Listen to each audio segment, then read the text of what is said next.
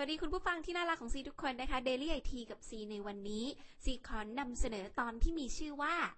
ลองดี Android ว่าอ่อนดอยหรือเปล่า โอเค ตอนนี้เขาอ่าซีต้องขอบอกนะคะว่า หลายคนกลัวว่า Android เนี่ยจะเริ่มสะดุดขาตัวเอง เพราะว่ามีนักพัฒนาแอป Android ที่ทำแอปขึ้นมา เป็นแอปแสบมาสยบตลาด Android โดยเฉพาะ ข่าวนี้ซีนั่งอ่านหนังสือพิมพ์ Telecom and Innovation Journal นะคะ ก็เป็นหนังสือพิมพ์ของคนไทยเนี่ยแหละ ก็ดีเหมือนกันได้แบบอัปเดตแวดวงการสื่อสารในบ้านเราว่ามีอะไรเป็นยังไงบ้าง อันนี้นะคะต้องบอกว่าคือเวลามีคนมาถามซีอะว่าจะซื้อ iPhone หรือซื้อ Android ดี ส่วนหนึ่งที่อ่อก็ยังบอกเลยๆคนที่แบบเป็นผู้หญิงเนี่ยว่า เขามักจะตัดสินใจที่จะซื้อ iPhone เนี่ย ส่วนหนึ่งเป็นเพราะว่าหาอ c เซสซอรีน่ารักน่ารักง่าย เคสราคาถูก มีของกุ๊กกิ๊กกุ๊กกิ๊กอะไรเต็มไปหมด แล้วก็อีกส่วนหนึ่งก็คือแอปพลิเคชันของ Android อะตลาดมันงงงๆมาสิว่าส่วนตัวซีนะคือบางทีบางคนอาจจะโอเค ไม่ได้ยากเย็นอะไรมาก แต่ว่าสำหรับซีรู้รู้สึกว่าจะโหลดแอปอะไรเหมือนเหมือนแอปมันงงๆอะแต่ถ้าพูดถึงเรื่องของเครื่องอย่างแบบ โอเค ตอนนี้กระแสของ Samsung Galaxy S3 มันแรงมาก ไปที่ไหนมีแต่คนบอก อยากได้ S3 อยากได้ S3 อะไรเงี้ย พูดได้เลยว่าเครื่อง S3 เนี่ย เทียบกับ 4S แล้วอะซีรู้สึกว่า S3 แรงกว่าเยอะมาก คือเทียบกันยากแล้ว ต้องไปเทียบอีกที คงจะต้องเอา S3 ไปเทียบกับ iPhone 5 แล้วอะไรเงี้ยนะคะ แต่แบบด้วยความที่แอปพลิเคชันของ Android มันยังแบบตลาดมันวุ่นวายยังไม่รู้ว่า ตลาดในการโหลดแอปเขาว่า แต่ล่าสุดมันไม่ใช่แค่นั้น คือ ตอนนี้ Google Inc. ซึ่งก็คือผู้พัฒนาแอปพลิเคชัน Android ทั้งหลายนี่นะคะ ระบบปฏิบัติการ Open Source อย่าง Android เนี่ย ในมือถือหลาย ๆ ยี่ห้อที่เป็นสมาร์ทโฟนราคาประหยัดบ้างราคาแพงบ้างเนี่ย ตอนนี้ถูกลองดีค่ะ มีมือดีประสงค์ร้ายที่เป็นนักพัฒนาแอปพลิเคชันพวก malware malware ก็คล้าย ๆ แบบ ขอเทียบง่ายๆเลยกันเข้าใจง่ายๆคือแอปแบบไวรัสอะ แอปแบบตัวแสบมาดูดข้อมูลของผู้ใช้โดยที่เราไม่รู้อีโหน่อีเหน่อะไร คือถึงบอกว่าถ้าคุณจะเปลี่ยนไปใช้สมาร์ทโฟน คุณต้องรู้เรื่องพวกนี้นิดนึงนะ ว่าสมาร์ทโฟนเหมือนคอมพิวเตอร์ที่อยู่ในมือ ดังนั้นเสี่ยงที่จะติดไวรัสแฮงเหมือนคอมพิวเตอร์แฮงเนี่ยหรอไหมคือสมัยก่อนอะโอเค คุณคิดภาพพัดลม พัดลมไม่มีวันแฮงจะแฮงอีกทีคือไฟตกไฟแลบไฟดับอะไร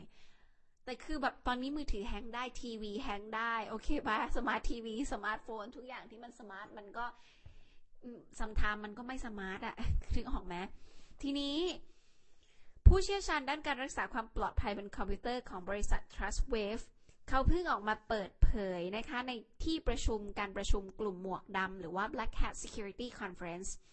อันนี้มันเป็นการประชุมกลุ่มแฮกเกอร์และก็ผู้เชี่ยวชาญด้านการรักษาความปลอดภัยในระบบคอมพิวเตอร์ประจำปี ก็จัดขึ้นทุกปีที่ลาสเวกัสเนี่ย การประชุมนี้เขาก็จะมาพูดถึงว่า ใครแฮกอะไรยังไงความปลอดภัยอะไรมีแค่ไหน ปีนี้ที่ต้องสนใจเป็นพิเศษก็คือ เรื่องของสมาร์ทโฟนกับแอปทีเนี้ยก็เลยมีประเด็นขึ้นมาว่า ระบบการคัดกรองแอปพลิเคชันของ Google อะมันมีปัญหาค่ะทำให้มีแอปบางตัว เข้าไปอยู่ในกลุ่มมาแวร์หลุดไปจำหน่ายคือไปขายอะเป็นแอปที่ต้องซื้อนะ อยู่ในร้านค้าออนไลน์ของ Google ที่เมื่อก่อนเราอาจจะแบบว่าเรียกอตอนนี้เราเรียกว่า Google Play นะคะ ก็คือเป็น Android Market อะ คือเป็นแอปหนึ่งที่กดเข้าไปปั๊บ เราไปโหลดแอปของ Android ได้เพียบเต็มไปหมดเลยนะคะพอเรียก Google Play แล้วงงอะ่ะ ตอนแรกเรียก Android Market ก็ดีแล้วเนาะอืมอะเอาเป็นว่าสมาชิกของกลุ่มแฮกเกอร์นี้ อของอของอีกกลุ่มหนึ่งนะคะที่มีชื่อว่า SpiderLabs เนี่ยเขาก็ลองดีค่ะ ผู้ชายสองคนนี้มีชื่อว่า Nicholas Percoco แล้วก็ชอนชูเท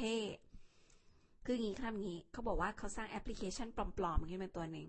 ตรวจสอบความเขี้ยวของ Google ว่า Google อะ คัดแอป เอามาขายใน App Store ให้คนซื้อเนี่ย คัดบ้างหรือเปล่า เออ ไม่ใช่คนจ่ายตังค์ซื้อคือมันไม่ได้ลองเล่นดูเนื้อไหมทั้งสองคนนี้พบว่า Google ต้องพัฒนาทั้งระบบการตรวจสอบแอปพลิเคชัน และระบบปฏิบัติการ Android โดยด่วน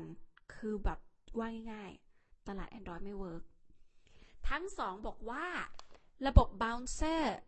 ของ Google bouncer นี่คือเป็นเหมือนกับเครื่องกรองมาแวร์ว่าง่ายๆ ถ้าเปรียบกับคอมพิวเตอร์ก็เหมือนกับระบบแอนตี้ไวรัสอะ ของตลาดในการขายแอปอะว่า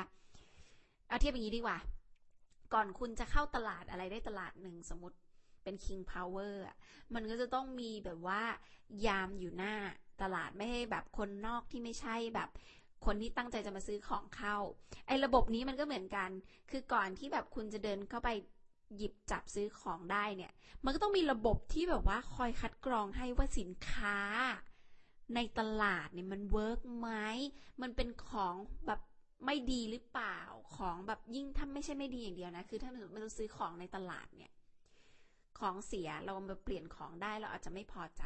แต่อะไรที่เราเรียกว่ามาแวร์ปั๊บเนี่ย ถ้ามันอยู่ในเครื่องคุณเนี่ย มันดูดข้อมูลคุณแล้วดูดกระเป๋าเงินของคุณบนโลกออนไลน์ได้หมด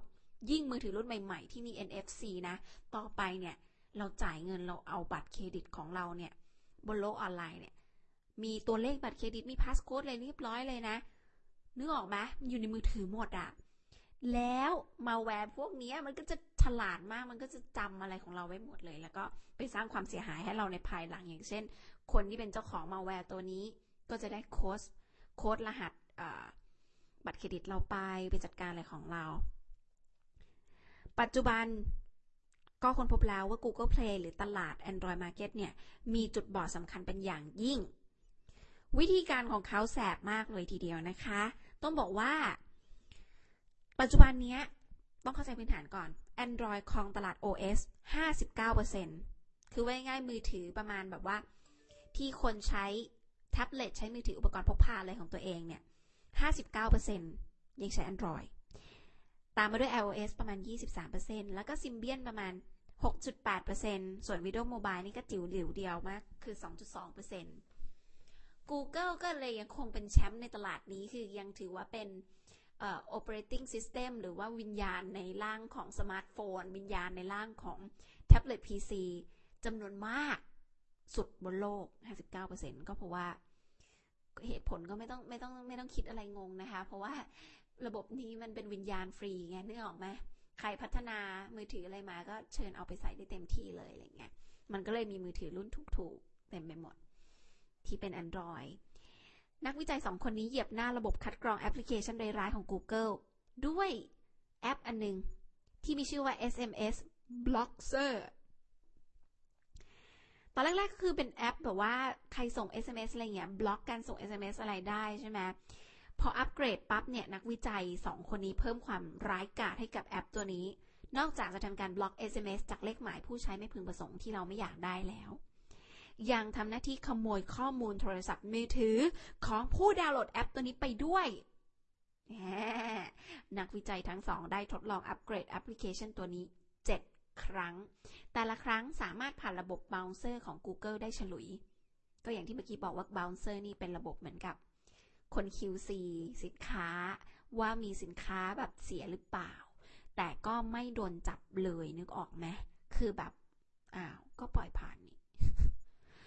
เว็บไซต์ EE Times ของอินเดียมีการรายงานการศึกษา พบว่าหนึ่งในสามแอปของ Android หนึ่งในสามเลยนะ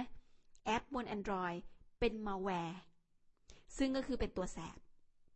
ที่จ้องทำลายฮาร์ดแวร์ของคนที่ใช้มือถือ Android ทั้งหลาย นี่แหละ ดังนั้นยักษ์ใหญ่อย่าง Google ถ้าคุณอยู่เฉย ๆ ต้องใช้คำว่าอาจจะสะดุดขาตัวเองได้ เพราะฉะนั้นต้องเร่งอุดช่องโหว่เล็ก ๆ ที่เป็นปัญหาใหญ่นี้ ก่อนผู้บริโภคจะพากันเมิน OS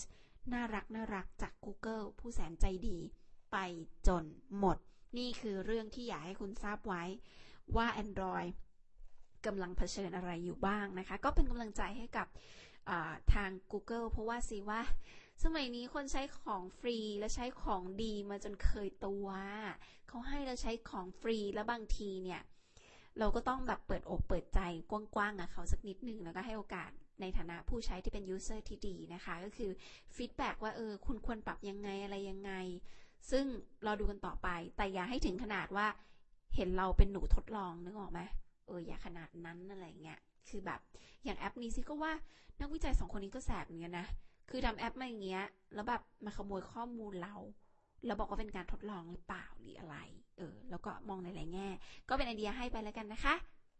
ฟังแล้วอยากเตือนเพื่อนๆ ในมุม Android อย่าลืมแชร์นะ สามารถแชร์ได้แล้วเพราะว่า C อัปโหลดคลิปทั้งหมดขึ้น